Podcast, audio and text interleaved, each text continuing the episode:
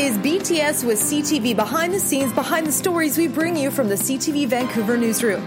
My name is Penny Daflos, and I'll be your guide behind the curtain, which takes us through the smoke to Vancouver's most notorious public event. Where several thousand people are expected to descend on Sunset Beach today for the annual 420 marijuana rally. Well, it's a protest against prohibition and a celebration of the cannabis culture.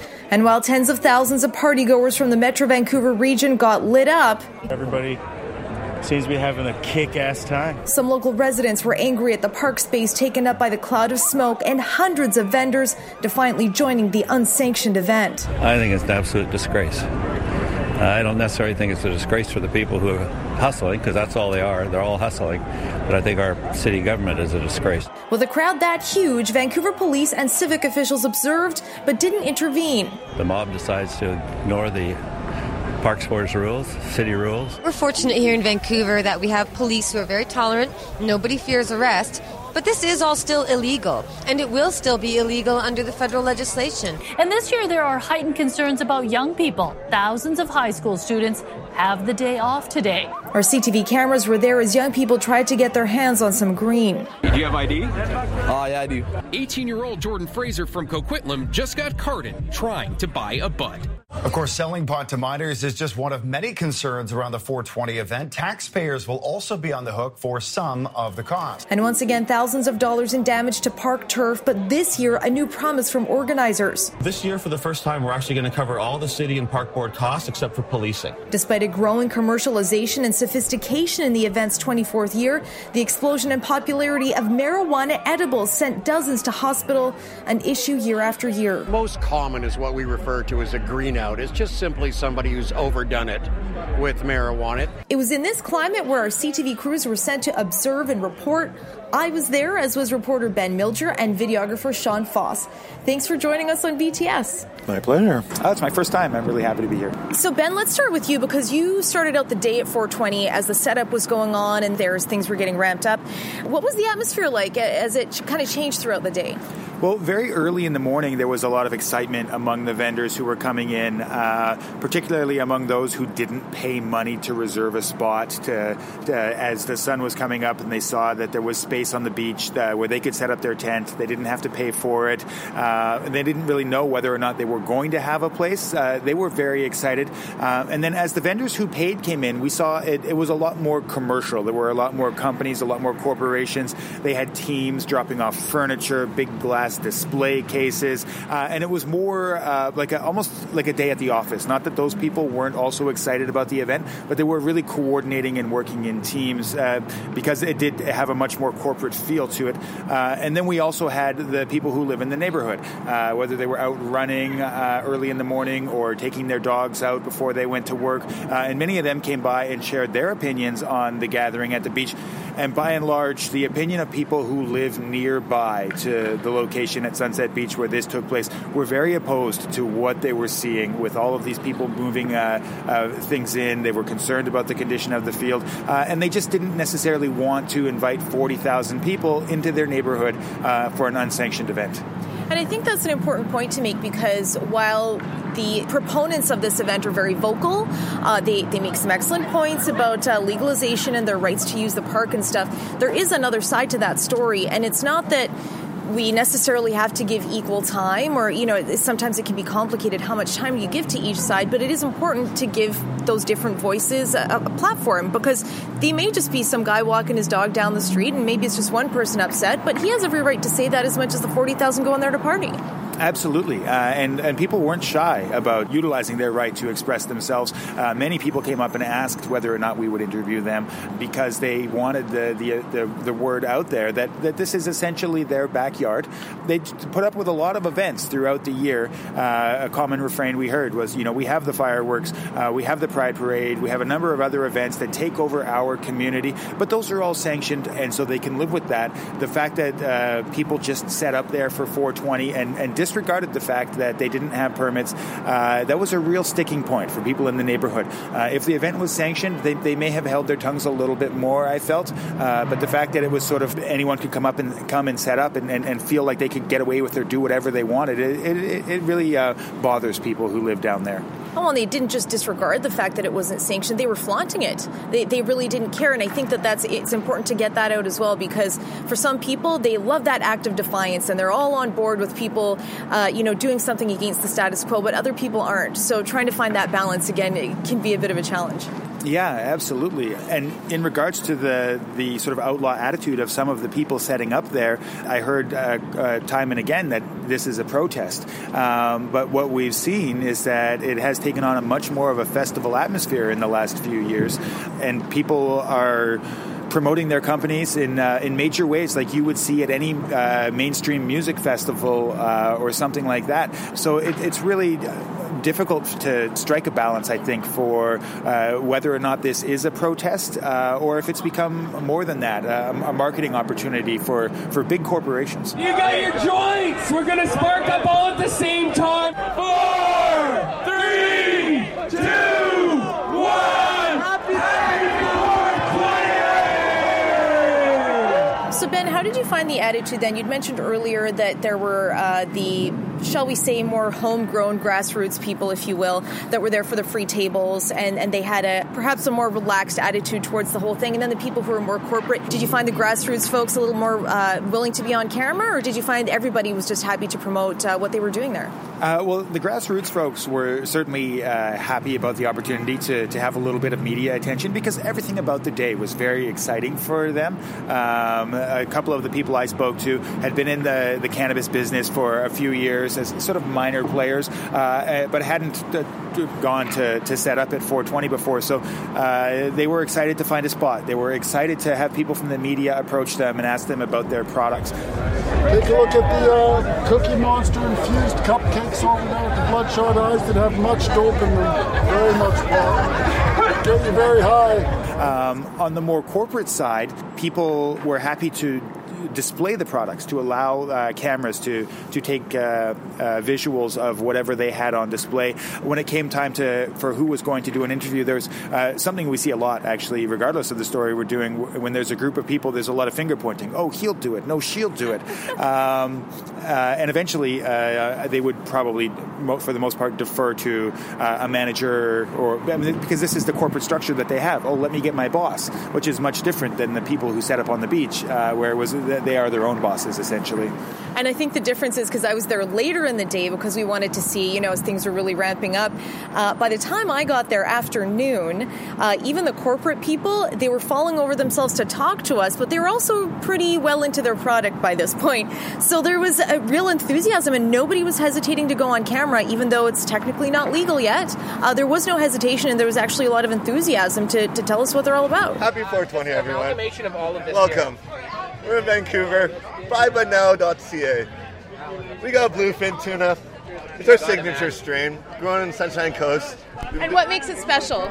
Um, we've been developing it for 10 years, so like we only focus on this one strain, and we've developed it to the point where we've mastered it. So, so this is a really strong strain of bud, is what you're telling me. Very strong strain of bud. And the opposite, my second favorite, is a purple G code, also grown on the island from a different grower. And this one is very lovely. If you take a look, it's Oh, completely Sunshine purple. So when you cut the cut the flower, it's completely purple, and it has what you don't notice a lot in these days: a lot of TH, uh, a lot of red hairs. And these red hairs give a really nice flavor. Super lovely. Now, Shawn, what is it like from a camera operator's perspective to be down at 420? Because you got a big piece of gear there. Uh, while a lot of people are really open about what they're doing, some people don't want to be on camera. What's it like for you trying to document an event like that?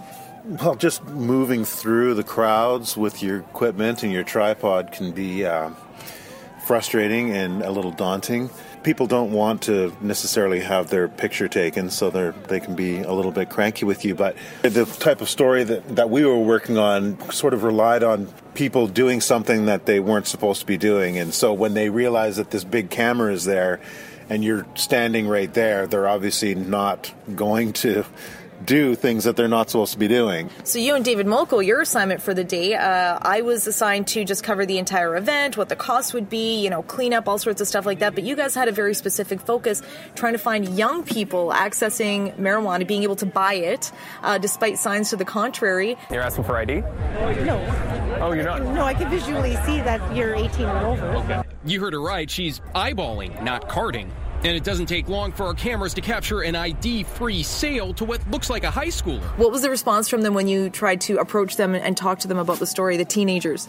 Yeah, it, it was it was tough. We did actually find one kid that was talking to the different vendors and he was willing to come up and talk to us. He was 18 years old. He was on a PD day that day and he was willing to say, yeah, I, you know, I think that, you know, 19 is a fair age, you know, to to be able to buy, you know, marijuana from these vendors. But he was there to, to buy, you know. And, and he was, was, what, 17, 18? He was 18. He agreed with the rules, but at the same time, he was there for, you know, other purposes. And when it came to the vendors, you know, the vendors were all about, you know, had the signs. Some looked like they were sort of makeshift, you know, uh, written on a napkin in, in Sharpie, no minors, you know, must be 19, must have valid ID. For the optics of it, they wanted it to seem that that, that was what they were in favor of, but I don't think that that was actually what they were in favor of. I think they were willing to sell to pretty much anybody who had money in their in their hand. Well, and some of them, like you say, are more scrupulous. They're the more professional ones that have dispensaries and stuff. But the people making cupcakes with a whole bunch of THC loaded into them, that, like you say, there's, you know, probably cooking it in their kitchen and stuff. There's a, a different level of responsibility there compared to the people who are trying to run a business long term. Right away, we say, Are you old enough? Because you can tell. And what do you tell 16 and 17 year olds? Um, that they should, they need to actually wait. The challenge was to, to try and get them to do that, but you couldn't do it by just shooting it, so I had to be long lens. Um, for a lot of it, I was like on the beach side, sort of behind, trying to just, just basically spying on people long lens to see what they were doing. And so, for people not familiar with the terminology, you'd be set up on a tripod and zoomed right in. That's what we mean by long lens work. That's you right, you got to yeah. be at a distance. Yes, yeah, like I'm a long way away, so that otherwise, I mean, the cameras are quite large, so it's not like you you can be close up and pointing a camera in their direction because especially at something like that people are sort of more higher um, higher alert sort of thing and they, they don't want to be on camera so you really have to be a long way away to, to really actually get the shots that you're looking to get. And that's hard to do because people are it's a it's a dense environment it's not easy to get those. And even we were uh, Gary Barnt and I were on you know look, just looking for stuff in general and I could see young people a couple some of them got turned away but others didn't. But the moment you turn the camera it's so big they can see that right away. It's just such a tough assignment to try to pull off. I think they're gonna smell this and the rest of Vancouver is gonna get a whiff of how free we are here. So Ben, one thing that people are uh, people were tweeting at me, people always ask me, uh, "Do you get a contact high? Isn't that the funnest thing to cover and all the rest of it?" And I, like for me, I find it ex- extremely unpleasant. The smell is awful. You go back to work stinking. I, you know, get a headache from the smell. It's I find it really unpleasant personally. I've also covered this event probably too many times, uh, but just uh, your impressions as well because you've covered this event before, but uh, this was a real immersion for you as well. Yeah, um, and both times that I've uh, covered this event, um, I was the early morning reporter. So that's a, a 4 a.m. start, and I'm usually on site there just before 6. Uh, so it's not the same level, uh, uh, the same number of people and the same level of crowds that you see later in the afternoon. Uh, I'm out of there by 12:30. So you do see people smoking marijuana, you do smell the smoke, uh, but it's not the same as being in the middle of a mob where thousands of people are lighting up all at the same time. So I didn't really notice as I was leaving this year or the previous year that I covered it um, that I might have been under the influence from simply being in the park. being there with all that smoke and stuff when i finally got home at the end of the day i was just had a terrible headache and i don't know i just sort of felt like this it's just it was hard work and it it seems like to shoot something like a festival like or not I, it's almost like a festival sort of It is, yeah. atmosphere but to, to go there and do it for work is not the same as going wandering around as just like an average person because for one thing you have to be there for long periods of time and you have to it's not as fun as it might seem Well, and that's people ask me all the time. They're like, "Oh, free samples, fun day, blah blah." You know, as a journalist, it's interesting seeing the different people that are there and seeing the mix of seniors and people with disabilities and and and young people and entrepreneurs. And you know, it can be interesting. But I find the smell nauseating. Mm-hmm. I hate coming back to work to write my story and reeking of marijuana. Yeah. Um, and it, it is really tiring because you're there, you've got your new sense on, you're constantly looking for, for people to talk to, you've got a certain mentality. You're not just there people watching. It's not same thing. It's stuff like the celebration of light. Those those are interesting events to cover as well.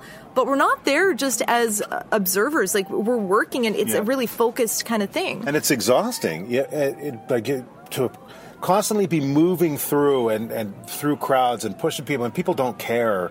Like people don't go, oh, camera's coming through, and they they uh, they they step back and leave it to. They don't care. You're actually in their way, and and uh, it's just it's exhausting. It's hard work, and yeah, as I said, you know, even at the the end of that, after the 420, when you know their idea is to make this giant cloud of smoke, you know, as you know the the um, punctuation sort of thing for their for their their protest or whatever. At the end, I just felt awful. It was just it's not fun. It it's stinky and it's it's just exhausting.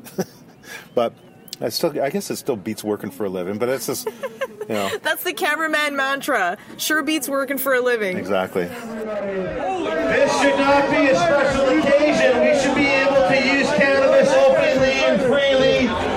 These kind of events should be a regular thing.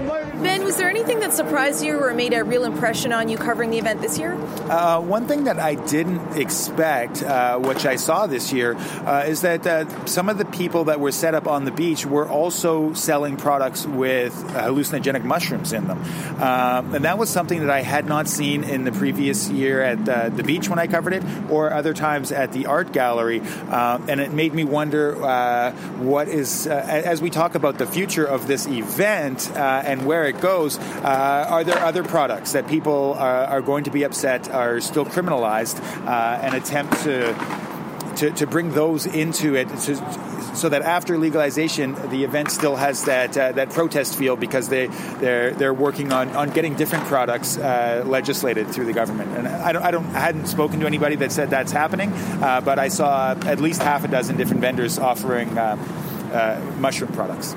Interesting. And this year I took it upon myself to learn more about edibles because last year there was such a proliferation and I really didn't know much about it. So the day before 420, I did a story, just an education piece about how many doses in a brownie or, you know, potency because a lot of people were overdosing and getting into trouble. And when we got to the event, I was really struck by how strong some of those edibles are. 100 milligrams of THC in a mini cupcake, couple hundred, 300 in a chocolate bar, and the serving sizes compared to how messed up you're going to get on that stuff really surprised me. And the more home cooks that we see there, which every year there seems to be you know, triple the tables selling brownies and cupcakes and muffins and all the rest of it. I was stunned by how many people are getting in on the edibles and also how extremely strong they are because if you look at the recommended dose, it's 5 to 10 milligrams. So when you're seeing a 200 milligram cupcake, that's astonishing, even for veteran users. And, and to me, like, that's another wave as well, is how strong is, is some of this material that's going out there and do people know? Absolutely. There was uh, a, a, table where I spoke to uh, two gentlemen that were selling gummy bears, and I asked them about the procedure for making them and how they could be certain that each gummy bear had a certain dosage in it. Uh, and they told me that they, are they're, they're injecting uh, the THC into whatever product makes the gummies, uh, and that they're doing it one by one in, in these molds, uh, and that's how they make sure. But there's no industry standard, as far as I know, for for how to produce these products. Um, and I, as far as I know, the federal government uh, at this point doesn't have any testing set up for how to determine what, how much THC is in these products. So uh, that's a, a, part of the regulation that uh, is definitely going. People are going to have to look at because, uh, as I understand it, it is very easy to consume too much marijuana in these edible products. And it's interesting because a lot of reporters will cover the same topic again and again, and that's why we get assigned these topics because we develop a little bit of a specialty or at least a familiarity with these topics.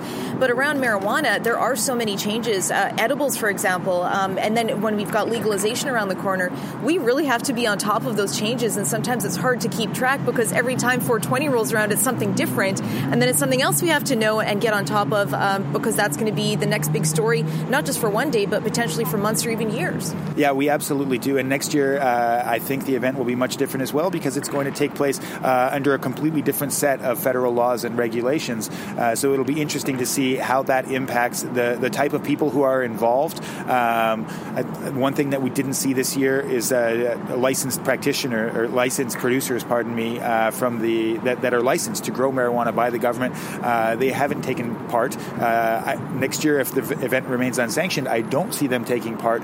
Uh, but you look south of the border to Seattle, they have a three-day hemp fest, um, and uh, there seem to be a, a, lot of companies taking part in that that are also in on the, the legalization market, the legalized market in Washington State. So it'll be interesting to see how this event unfolds next year and, and years following. and of course, the the big question is about the location because there there seem to be a lot of issues with where it's currently being held. And that issue is not going to go away because uh, organizers plan to stay there. The city doesn't want them there. We've now learned that there's actually quite a bit of damage. So yeah, next year there's there's always drama around this event. There's always drama.